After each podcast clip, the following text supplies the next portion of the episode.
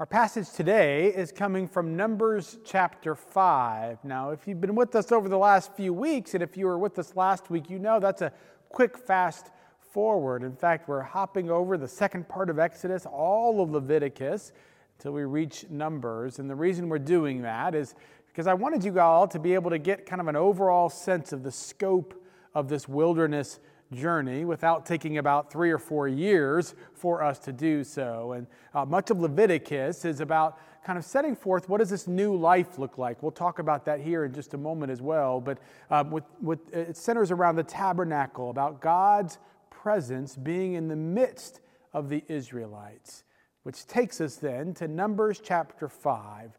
And I'm going to read today from the first 10 verses. The Lord spoke to Moses, saying, Command the Israelites to put out of the camp everyone who is leprous or has a discharge, and everyone who is unclean through contact with a corpse. You shall put out both male and female, putting them outside the camp. They must not defile their camp, where I dwell among them. The Israelites did so, putting them outside the camp as the Lord had spoken to Moses so the Israelites did. The Lord spoke to Moses, saying, Speak to the Israelites. When a man or a woman wrongs another, breaking faith with the Lord, that person incurs guilt and shall confess the sin that has been committed. The person shall make full restitution for the wrong, adding one fifth to it and giving it to the one who was wronged. If the injured party has no next of kin to whom restitution may be made for the wrong, the restitution for a wrong shall go to the Lord, for the priest, in addition to the ram of atonement with which atonement is made for the guilty party. Among all the sacred donations to the priest shall be his. The sacred donations of all are their own. Whatever anyone gives to the priest shall be his. Sisters and brothers in Christ, this is the word of the Lord. Thanks be to God, and let's pray. God, we pray that you would be with us this day. As we look at this text, a text that is seemingly very foreign to the world in which we live, we pray that you would open our eyes to what you would have to say to us. I pray, Lord, that the words of my mouth, the meditation of all of our hearts, will be acceptable in your sight, O Lord, our strength and our Redeemer. Amen. Amen. I'll admit to you uh, that earlier this week, when I was looking at our passage for today, I had several moments when I kept asking myself, why again did I want to preach on this passage? Uh, there were lots of other options, and I know several weeks ago when I kind of laid out this series, there must have been a reason, but I struggled for a while this week wondering exactly what that reason was. Until finally, I decided that we're just going to have to kind of dive in. And as we do so, perhaps we will begin to understand how a passage that just seems uh, so radically other than the world in which we live, how it might still speak to us today. Uh, let's begin by talking about that first section, the first four verses.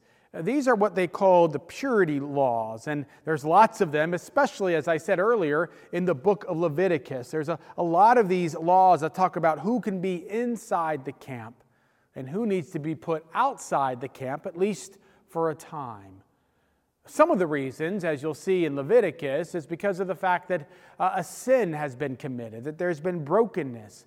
And so the guilty party needs to go outside the camp until atonement can occur, and then that person can be received back inside of the camp.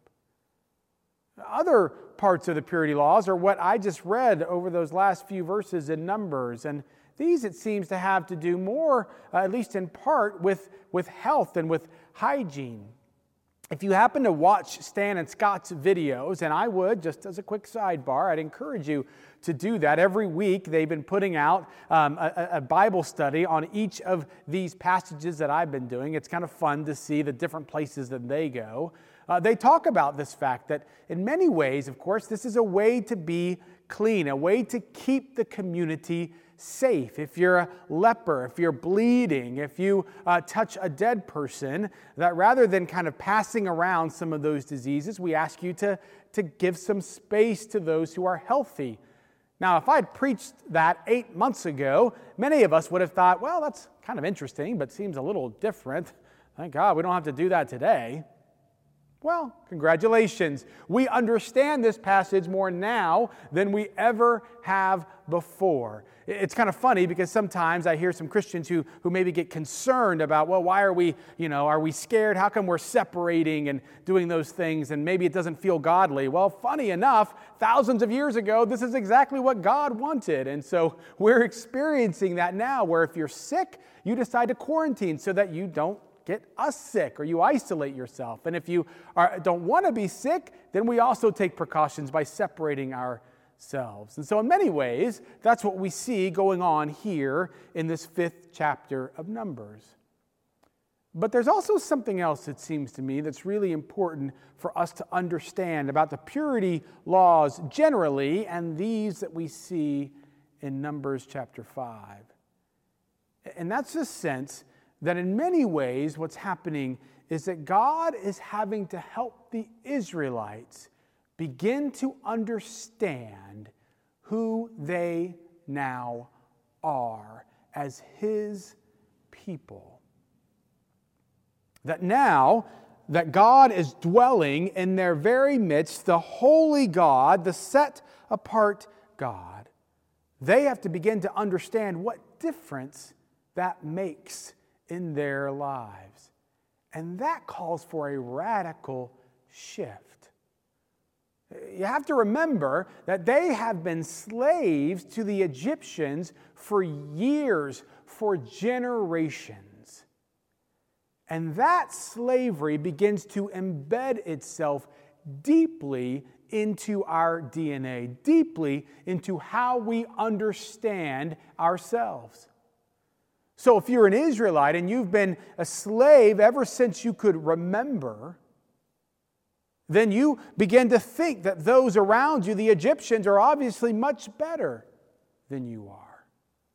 You begin to think, well, this must mean that our God is weaker than the Egyptian gods, or that perhaps our God has left us altogether. You begin to think that your identity, that your worth, comes from the work that you do. The more work that you can do, the better you are. The less work you can do, the less worthy you are. You are dispensable. You are enslaved to the chains that are around you. You begin to think, when you look at the mirror or when you begin to look at the pond and see your reflection, what you see is a slave. That is who you are. And that has been embedded deeply into the Israelites. And now God is saying things have changed. But that doesn't happen quickly. I like what someone has said, which is that even though it took a lot of work to get the people out of Egypt, the truth is it's actually even more difficult to get the Egypt out of the people. My guess is that most of us, at least in some sense, understand that. That once we get into habits or a sense of what we do or who we are, it is nearly impossible to make a quick switch. I'll, I'll admit uh, something as silly as, as the fact that now the bridge at, at, on Sycamore uh, that goes across the Eagle Creek, it's finally open after six months. I can't tell you how many times I've driven from the church down to 106th and I turn on 106 and I think, oh, Jerry, what's wrong with you? You could have saved half the time by just going across the bridge. But I've quickly become so accustomed to that, it's hard to make a switch. Of course, all of us do that, and for things that are much more meaningful. Many of us have chains that have been attached to us, us from childhood. Things that we heard our parents say to us, our siblings, friends, enemies. You're too fat, you're too thin, you're too smart, you're too short, you're too tall. Your worth comes from the, from the grades that you get, the work that you do, the popularity that you have, the clothes you wear, the house that you live in. We have all of these chains that are deeply embedded in us. And though we hear the words of the New Testament, we hear those beautiful words that you are a new creation, that the old life has gone and a new life is begun living into that new identity. Just as the Israelites were trying to shed that slave mentality and to live into their new identity, is incredibly difficult. That's why Walter Brueggemann, when he discusses this journey through the wilderness, he says that much of that journey is actually about learning what it means to live into who God said the Israelites are, who God says that you are. So, for the Israelites, God begins to put in these rules, these regulations, these guidelines for these wilderness wanderers. And they are there in order to help them to begin to understand what it means that the Holy God is in their midst. What it means to be a children of God, how that shapes how they respond to God, how they connect with others in the community. All of these things are put in place so that they can begin to understand in a clearer and deeper sense who they are. And as I began to think about that, about how the Israelites had to adjust to what it meant to have a holy God in their midst, I realize that perhaps that's why I've been struggling with trying to understand how to connect with this passage. Because for a lot of us, it's hard for us to kind of fathom not being able to kind of understand what it means to be in the presence of a holy God. Last week, it's true, we talked about the fact that sometimes it can be difficult for us to point to specific spots where we see the Lord, but at the very same time, most of us are very aware of that understanding that, hey, yeah, God is everywhere. Wherever you go, God is there. We're familiar with Jesus, Emmanuel, God with us. But actually, as someone has pointed out, it, it very well could be that because we are so used to that kind of language, that might actually be the reason why we wrestle with seeing God work in specific places. It's like we've grown so comfortable with God that we have no real sense of a holy God, a God that is set apart. It's almost like God just become kind of like a pair of comfortable slippers. I, I, broke out last week my comfortable slippers. It was great. I was so glad that fall is here and Whenever I have the slippers on, the girls always know, even if they're upstairs and I'm walking around, because apparently I just kind of slide with them around. I hardly even know they're there. In fact, I, I don't know if I'm the only one for whom this occurs, but there have been times when I didn't realize I was wearing slippers and I got into my vehicle and I went to the grocery store and I was about to get out when I looked down and thought, oh no, what do I do? And then I had to decide, well, do they look enough like shoes that if I see a ZPCer, they won't think that I am going crazy. And I do think that at times, perhaps, we grow so comfortable with the sense of God that we totally forget the awesome perfection of the holiness of God. So intriguingly enough, just like the Israelites needed to learn what it was like to live with a holy God, maybe we as Christians need to reclaim and understand what does it mean for God to be holy, for God to be other? What does it mean, as scriptures would tell us, for us to be holy just as God is holy? Another part of the reason why it's hard for us to think about God being holy or, or using words like holy is because in our context, holy almost always has negative connotations. If you're called a holy roller, usually that means you're a Christian who people find to be kind of an odd Christian. If you get a bit smug with your friends, sometimes they'll say, "Oh, sorry, your holiness. We didn't mean to, you know, offend you." If people think that you're becoming too judgmental, they may ask you or at least tell their friends that you seem to be holier than thou. All of those things are negative. I've told you all before that when I kind of go about and if I meet people and they discover I'm a pastor, usually it changes the conversation pretty dramatically. Sometimes, um, if it's a holy roller, uh, they love it and they start talking to me about weird things about Christianity. Other times, uh, people begin to shut down the conversation. Or maybe they go back and they say, Oh, I'm sorry that I said what I said earlier. I, I didn't mean to. And, you know, there could be lots of reasons for that. Sometimes people have a, you know, a bad sense in their heart uh, about churches, a bad experience. You know, sometimes it's, it's that they just don't like me. I, I get it. it has nothing to do with being a pastor. They just don't like Jerry.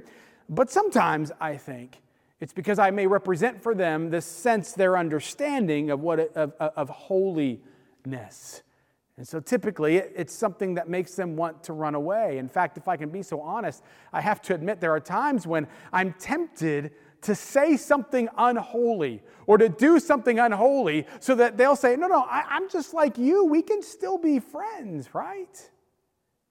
It can be difficult to understand what exactly it means to be holy. But when we remember that holy simply means being set apart, being distinct for God and for God's work, rather than as something that the society around us and perhaps even some of those in the church would tell us means being just a bit better, uh, being a bit more judgmental perhaps at times than others. It might just reclaim holiness and it might actually allow holiness to do what it was meant to do, which is to draw people closer to God. Here's what I mean think about our very last passage, very last part of our passage. What it begins to talk about, if you were paying attention, was this sense of confession.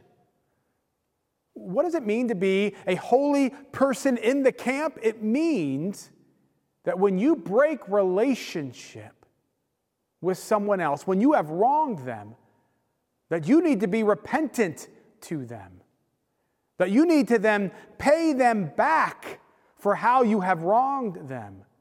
That you then need to be someone who sees that a broken relationship with a brother or sister is also a broken relationship with God. That those two things are connected intricately and intimately.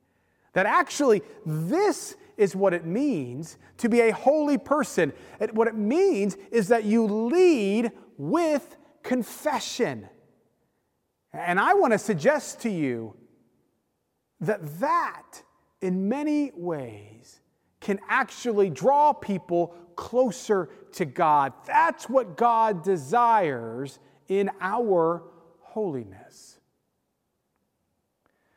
Several years ago now, I read to you a little bit of a story from Donald Miller in his book Blue Like Jazz. I want to say it again because it's one that always moves me when it comes to this thought of confession as being a holy act.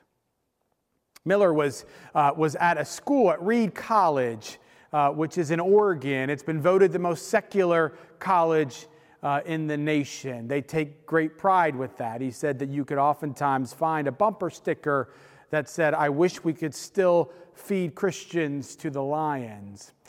Uh, there were, though, perhaps somewhat surprisingly, a few Christians that were there at the college campus.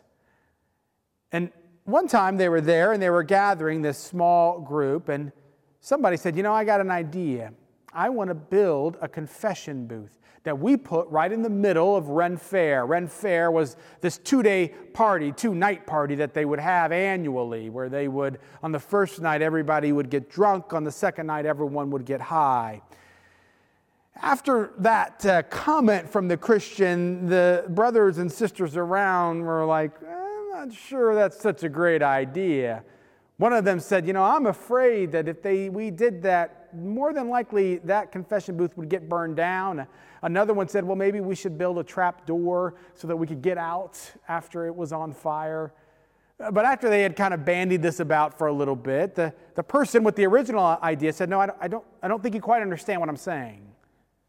The reason why we're doing this confession booth is not so that people can confess to us, it's so that we as Christians can confess to them, so that we can confess to them what we have gotten wrong, the places that I, that we have fallen short, that we haven't fed those who Jesus has called us to feed, that we haven't cared for those who Jesus has called us to care for. So Miller continues, and he then begins to tell the story of the very first person who came into the booth when he was there. It's a little bit of a longer reading, but I hope that you will bear with me in this. The first person comes in and says, What's up, man? He sat himself on the chair with a smile on his face. He told me that my pipe smelled good. Thanks, I said. I asked him his name, and he said his name was Jake. I shook his hand because I, I didn't know what else to do, really. So, what is this? Jake said. I'm supposed to tell you all the juicy gossip I did at Ren Fair, right? No. Okay, then, then what? He asked. What's the game? Not really a game, more of a confession thing. You want me to confess my sins, right? No, that's not what we're doing, really, I said to him. What's the deal, man? And what's with the monk outfit? Apparently, he was wearing a monk outfit. Well, we are a group of Christians here on campus, you know. Jake uh, quizzically said, I see. Strange place for Christians, but I'm listening. Thanks, I told him. He was being very patient and gracious. Anyway, there is this group of us, just a few of us, who were thinking about the way Christians have sort of wronged people over time. You know, the Crusades, all that stuff. Well, Jake said, I doubt you personally were involved in any of that. No, I wasn't, I told him. But the thing is, we are followers of Jesus. We believe that he is God and all, and he represented certain ideas that we have sort of not done a good job of representing. He's asked us to represent him well, but it can be very hard. I see, Jake said. So there's this group of us on campus, I went on, who wanted to confess to you. You're confessing to me? Jake said with a laugh. Yeah, we are confessing to you. I mean, I am confessing to you. You're serious? His laugh turned to something of a straight face. I told him I was. He looked at me and told me I didn't have to. I told him I did, and I felt very strongly in the moment that I was supposed to tell Jake that I was sorry about everything. What are you confessing? He asked. I shook my head and looked at the ground.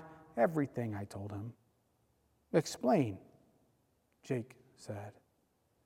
Miller goes on to describe how he continued to tell him the things for which he was confessing, the things that he was a part of individually or corporately.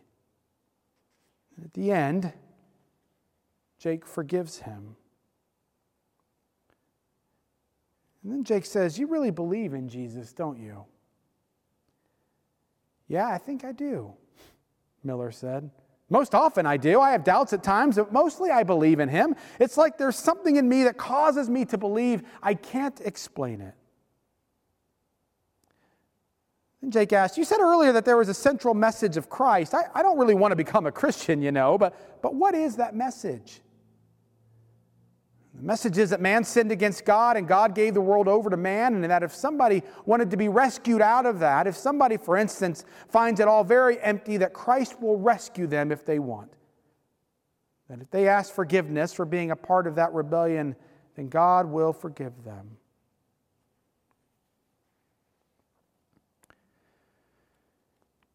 Jake's eyes watered again. This is cool what you guys are doing, he repeated. I'm going to tell my friends about this. Miller goes on to describe how that night made him believe in Jesus like he had never believed in Christ before. And that he was convinced that his life and the life of so many others were changed on that night forever because they led with confession. I think this is the holy act to which God calls us. One of the cool things about the Old Testament and even some into the New Testament is that the symbol oftentimes for holiness is a fire. And I was thinking about that because this morning we had our out, we had our uh, home group around a, a fire around this pit. And, and one of the things that I noticed that we all did is we, we wanted to get closer to it. You don't want to touch it, but you're drawn to it for its light, for its heat, for its life. I think it's the same thing that we know that we are engaged in holy acts for a holy God when we begin to do things like confession that begin to bring people closer to us and closer to God. It is a strange irony of holiness, which is that when you begin to set yourself apart in order to live for God, it is with great frequency that others begin to want to grow closer. For they are drawn to the heat, to the light, and to the life of the holy God. Sisters and brothers in Christ, my hope is that we will be a holy a people set apart. Maybe we begin with an act like confession, an act of restitution, an act of reconciliation. And through these sorts of holy acts, not only do we begin to grow more and more into who God has said we are, no longer chained to the past, no longer chained to those, to whatever it is that anyone else says that we are. Living within the identity of who God says we now are. And that as we do so, others would draw closer to Him. May it be so. Hallelujah. Amen and amen.